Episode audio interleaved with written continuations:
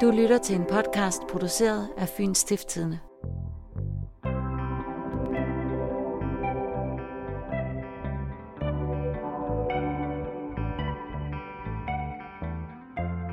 Det her er andet afsnit af Stop Stenkasteren. Hvis du ikke har hørt det første afsnit, så tag lige at høre det først. Så giver det lidt mere mening, det du skal til at høre nu. Som du måske allerede ved, så er vi på jagt efter nye spor, så vi kan få sat en stopper for stenkasteren fra motorvejsbroerne. Han har allerede et liv på samvittigheden. Det er næsten to år siden, hans stenkast brutalt satte en stopper for en lille tysk families ferietur. Moren blev dræbt, faren hjerneskadet. Og stenkasteren, han er stadig på fri fod.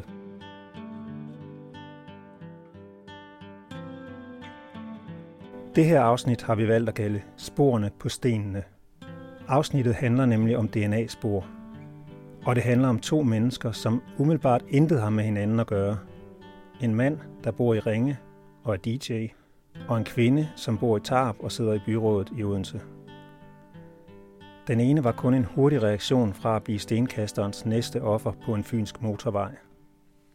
Det er da klart, at, at når man sidder og tænker på, at hvis den nu havde ramt mig, så er det ikke sikkert, at mine børn de havde haft en far i dag. Det, det er da lidt skræmmende at tænke på.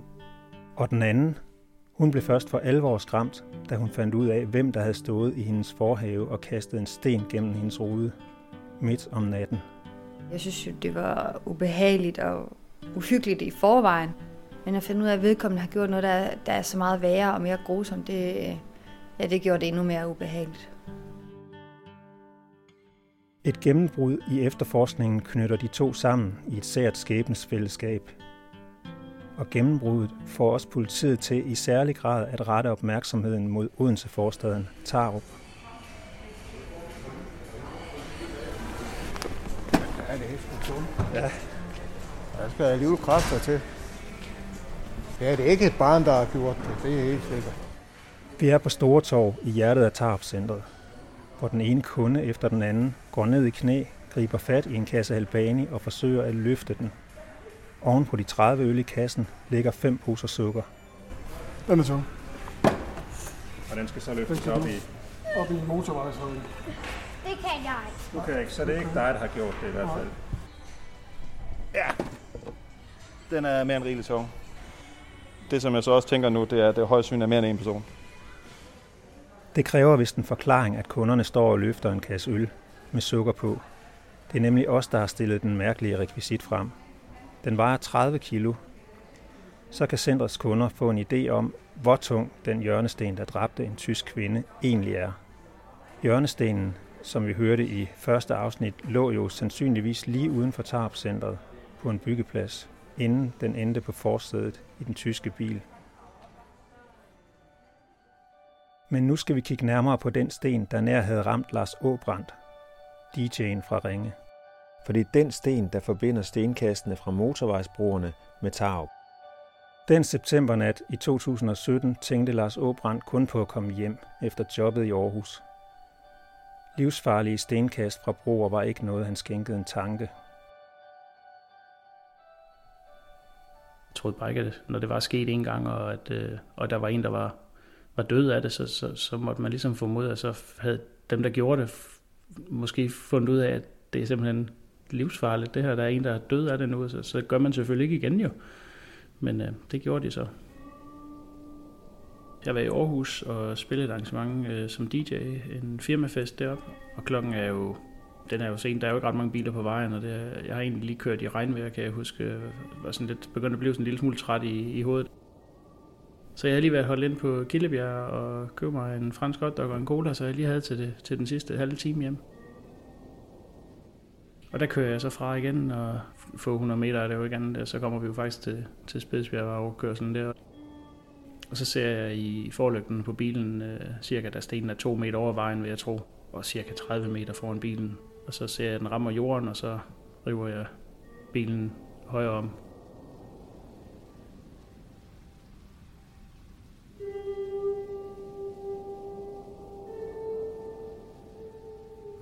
Den, den havde landet cirka, jeg tror cirka ud for, for lige nøjagtigt, hvor jeg sad, så hvis den var kastet rigtigt, så havde den formodentlig ramt direkte ind igennem ruden og ned i skødet på mig.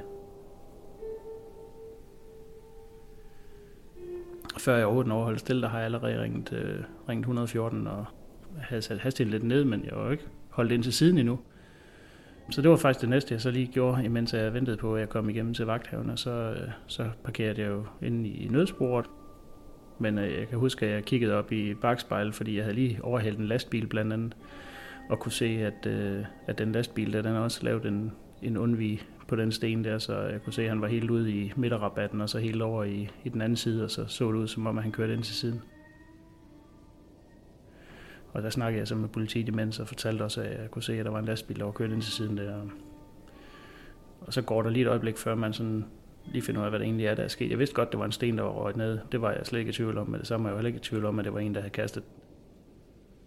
Jeg var ude at se øh, stedet, hvor det skete øh, på et tidspunkt, og der, der stod vi op på broen og, og ligesom for at finde ud af, hvor det egentlig skete hen, hvad det egentlig der er sket, at den røget ned på den ene eller den anden side. Og, og så gik vi jo selvfølgelig og kiggede på rækværket, og vi kunne se på øh, den side, jeg kom fra, der modsatte side af broen, der var der simpelthen nogle riser i rækværket, hvor man kan se, at stenen den har, har kuret den over rækværket for at blive skubbet ud over kanten. Og så øh, kigger man ned på motorvejen, så er der jo et hul på et par centimeter dybt hul, altså meget tydeligt at se op fra broen, hvor der er stenen den har ramt, så der, der har været smæk på, da den har, har faldet ned.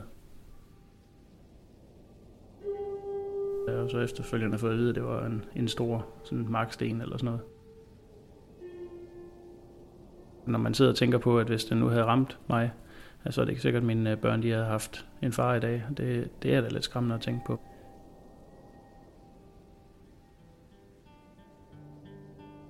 Der var altså tydelige spor efter Lars Åbrands møde med stenen. Det var også den nat, politiet fandt afgørende nye spor. Et gennembrud kan man måske ligefrem kalde det. Jamen et gennembrud, jo, altså det kan man jo godt sige, at nu fik vi jo lige pludselig i hvert fald et, lidt konkret på bordet, kan man sige. Ikke? Sådan noget, som vi måske kunne give et forklaringsproblem i forhold til, hvis vi fandt den rette ejermand. Øh, så på den måde ja, et gennembrud. Det her er efterforskningsleder Richard Jacobsen. Han fortæller om, da Fyns politi for første gang fik et rent DNA-spor i stenkastersagen. Så det vil sige, at øh, det er et DNA, som kan bruges til sammenligning, hvis vi nu finder et andet DNA. Lad os nu sige, at øh, en potentiel gerningsmand var i vores register, lad os sige det sådan, og har afgivet DNA. Jamen, så kan vi køre en sammenligning og sige, at det er vedkommende.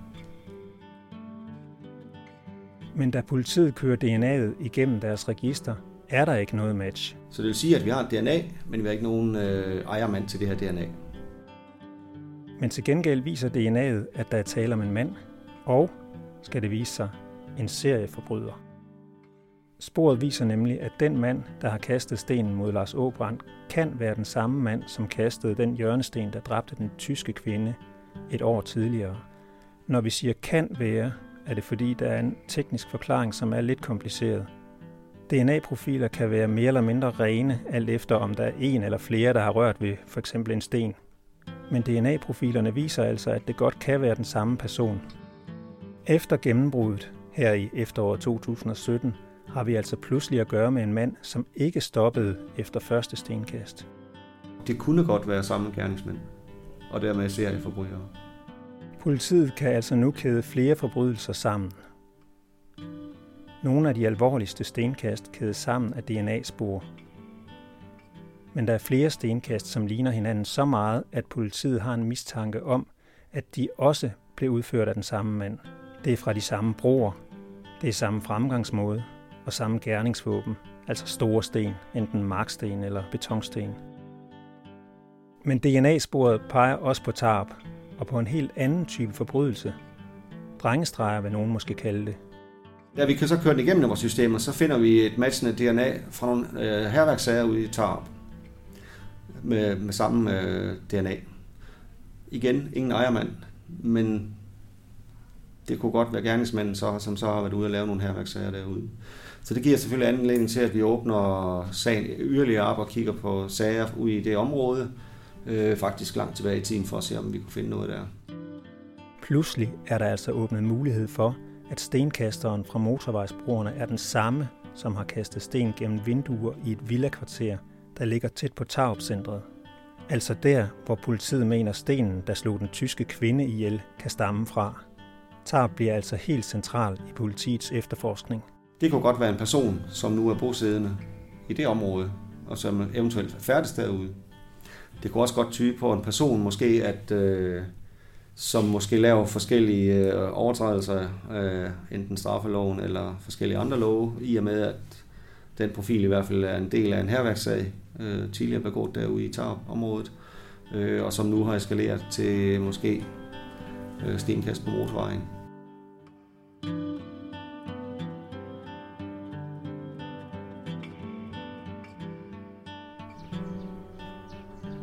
Vi er taget ud i det vilde kvarter i Tarp, hvor flere beboere har fået kastet sten gennem vinduerne. Hvad er det så for et kvarter herude i Tarp, hvor der er blevet kastet sten ind af vinduerne hos helt almindelige mennesker? Sten, som det har vist sig, rummer de samme, eller har de samme DNA på sig som stenene, der blev kastet ned på motorvejen. Blandt andet den sten, hvor en tysk kvinde mistede livet ude ved broen på Lange Søvej.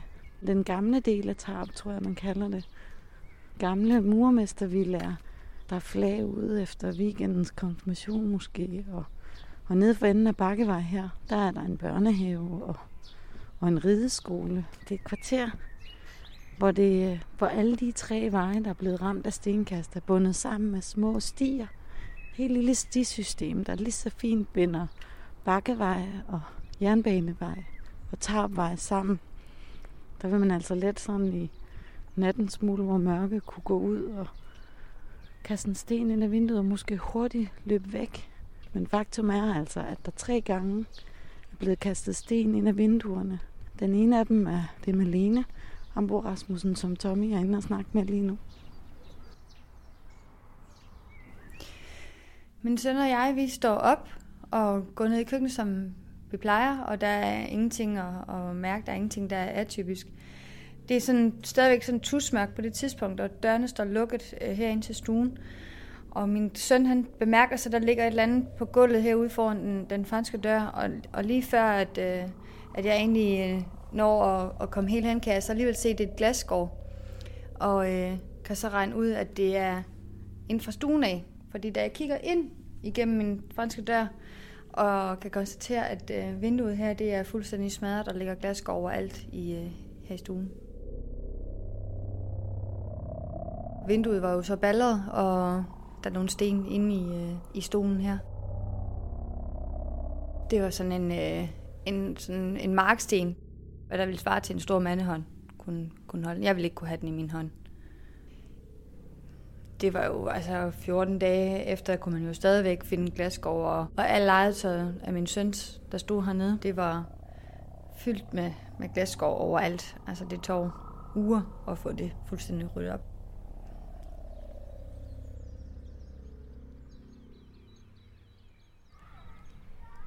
Der er til ikke så mange hjemme her på Bakkevej sådan en formiddag. Jeg tror, jeg må til at ringe lidt på dørene. Det kan være, jeg er heldig.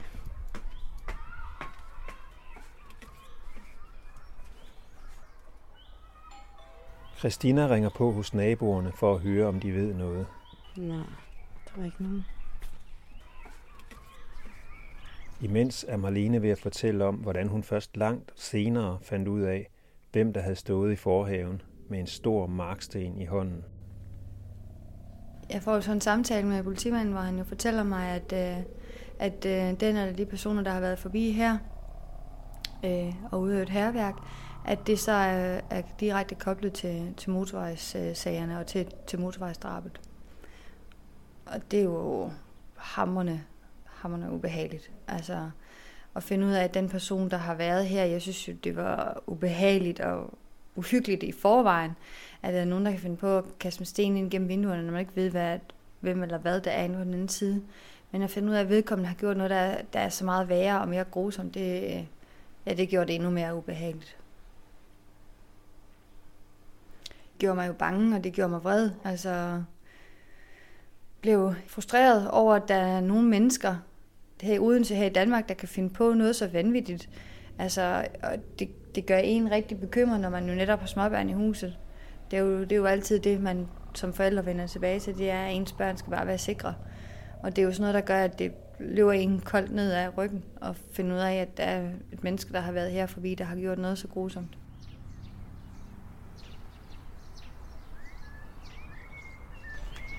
Så prøver jeg lige en gang til her i det her gule hus og lige se. Der er et vindue åbent. Måske er jeg heldig.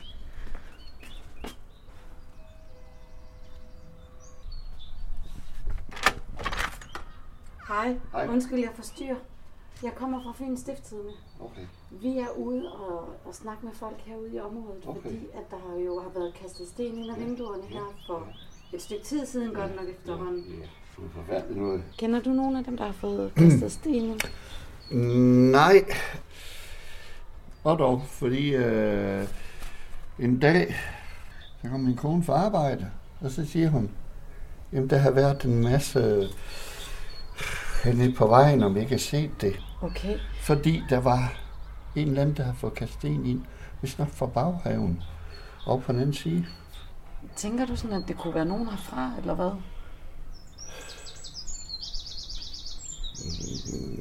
Ja, det kan jo ikke afvise, at det kan være.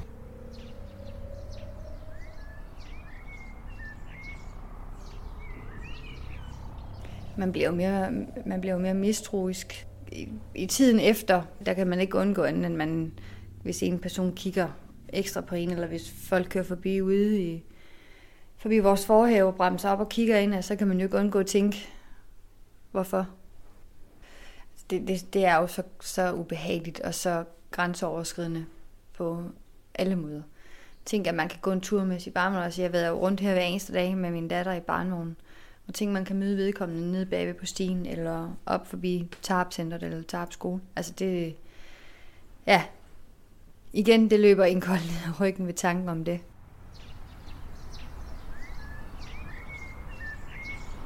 Så fik jeg snakket med Hans Jakob Larsen. Han går også og spekulerer lidt over, hvem det dog egentlig kan være, det er, der kan finde på sådan noget, som at kaste sten ind af ruderne her på Bakkevej og Jernbanevej og Tarpvej.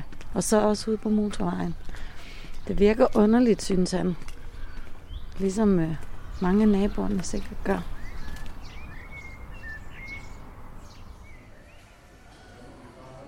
I Tarpcentret er vi færdige med at løfte ølkasser og sukker. Men vi er ikke færdige med at snakke om stenkasteren. Og om den utryghed, det giver, at han har gået rundt her i nabolaget. Bor I her? Jeg vil lige over på den anden side af... Jeg bor lige herovre, Okay. okay. 500 meter herfra. okay. Så men det er lidt uroligende. Jeg har taget min datter ind i soveværelset en aften, fordi det der med de der, hvor de kaster sten ind og vinduet, jeg slet ikke have det. Så tog jeg hende ind til mig, så det må hun bare falde i søvn. Men det er bare tanken om, at han går, man aner ikke, om det er naboen. vel? Altså, i realiteten ved du ikke, hvem det er. Så det er sådan lidt skræmmende. Altså, her må jo være et sted. Altså, men hvor? Det er jo det. Altså, Bor du her i området? ja, det gør jeg. Ja. Der er nogle folk, der siger, at de har mistanken, at han bor her faktisk ved Tarpcenter, eller ved herude omkring, så Hvad tænker du om, at han måske går rundt her i området? ja, det er hyggeligt at tænke på. Faktisk, vi har gået rundt her, mens os eller sådan noget. Uh, ikke, altså, for eksempel. Det, jeg synes, det er altså noget frygteligt. Jeg synes, det er for dårligt, at de ikke kan finde vedkommende. Det er ellers er. Fordi de har fundet den der æske der, med, med den der, hvad hedder den, øh, snus der. Ja, i forretten her i Odense. Faktisk, ja. Som Bodil lige sagde, så er der endnu en ting, der peger på Tarp. Nemlig en snustobakdåse, der blev fundet på broen den aften, den store marksten næsten ramte Lars Åbrandt. På selve broen, på det vestlige gelænder, der bliver der fundet bunden af en snusdåse af mærket Ink, og på asfalten tæt på det vestlige gelænder, der ligger låg til den her omve- øh, omhandlende snusdåse. Og efterfølgende så bliver der også i det her lille rum i låget på snusdåsen, øh, ved aftørring, kan man sige, det er der, hvor du så sikrer den her DNA-profil, fundet en øh, fuld DNA-profil.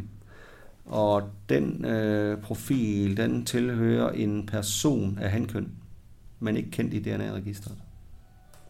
Så de her to fundne DNA-profiler, de tilhører ikke samme mandsperson. Politiet fandt altså ikke blot én DNA-profil den nat, men to.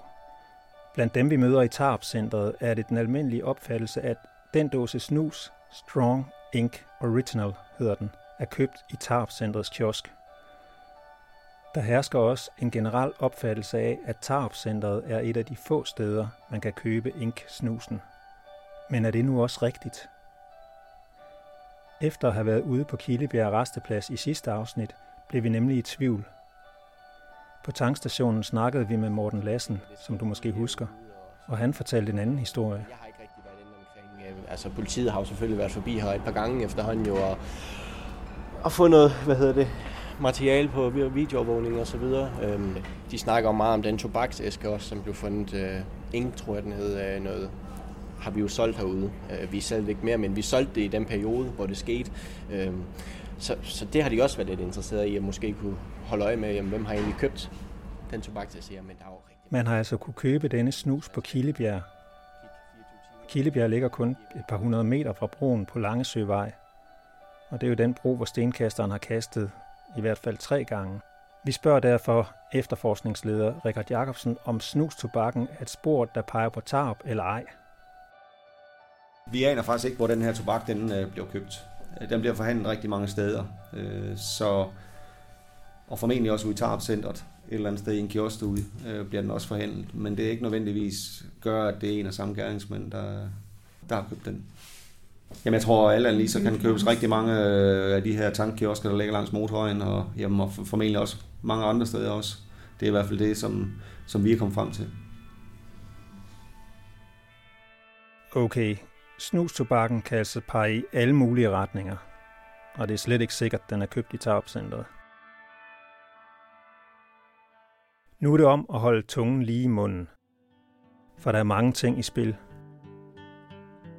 Lad os prøve at snøre sækken sammen om de ting, vi har lært i det her afsnit. Fra DNA-sporene ved vi, at vi leder efter en mand. Vi ved også, at han sandsynligvis har kastet mange sten mod Lars Åbrandt og andre, der kører på motorvejen – og gennem Marlenes og hendes naboers termoruder i Tarup. Han har ikke bare kastet før den tyske kvinde blev dræbt. Han er fortsat efter hændelsen er blevet udpenslet i aviser og på tv. Og han gør det altid om natten. Er han fra Tarup?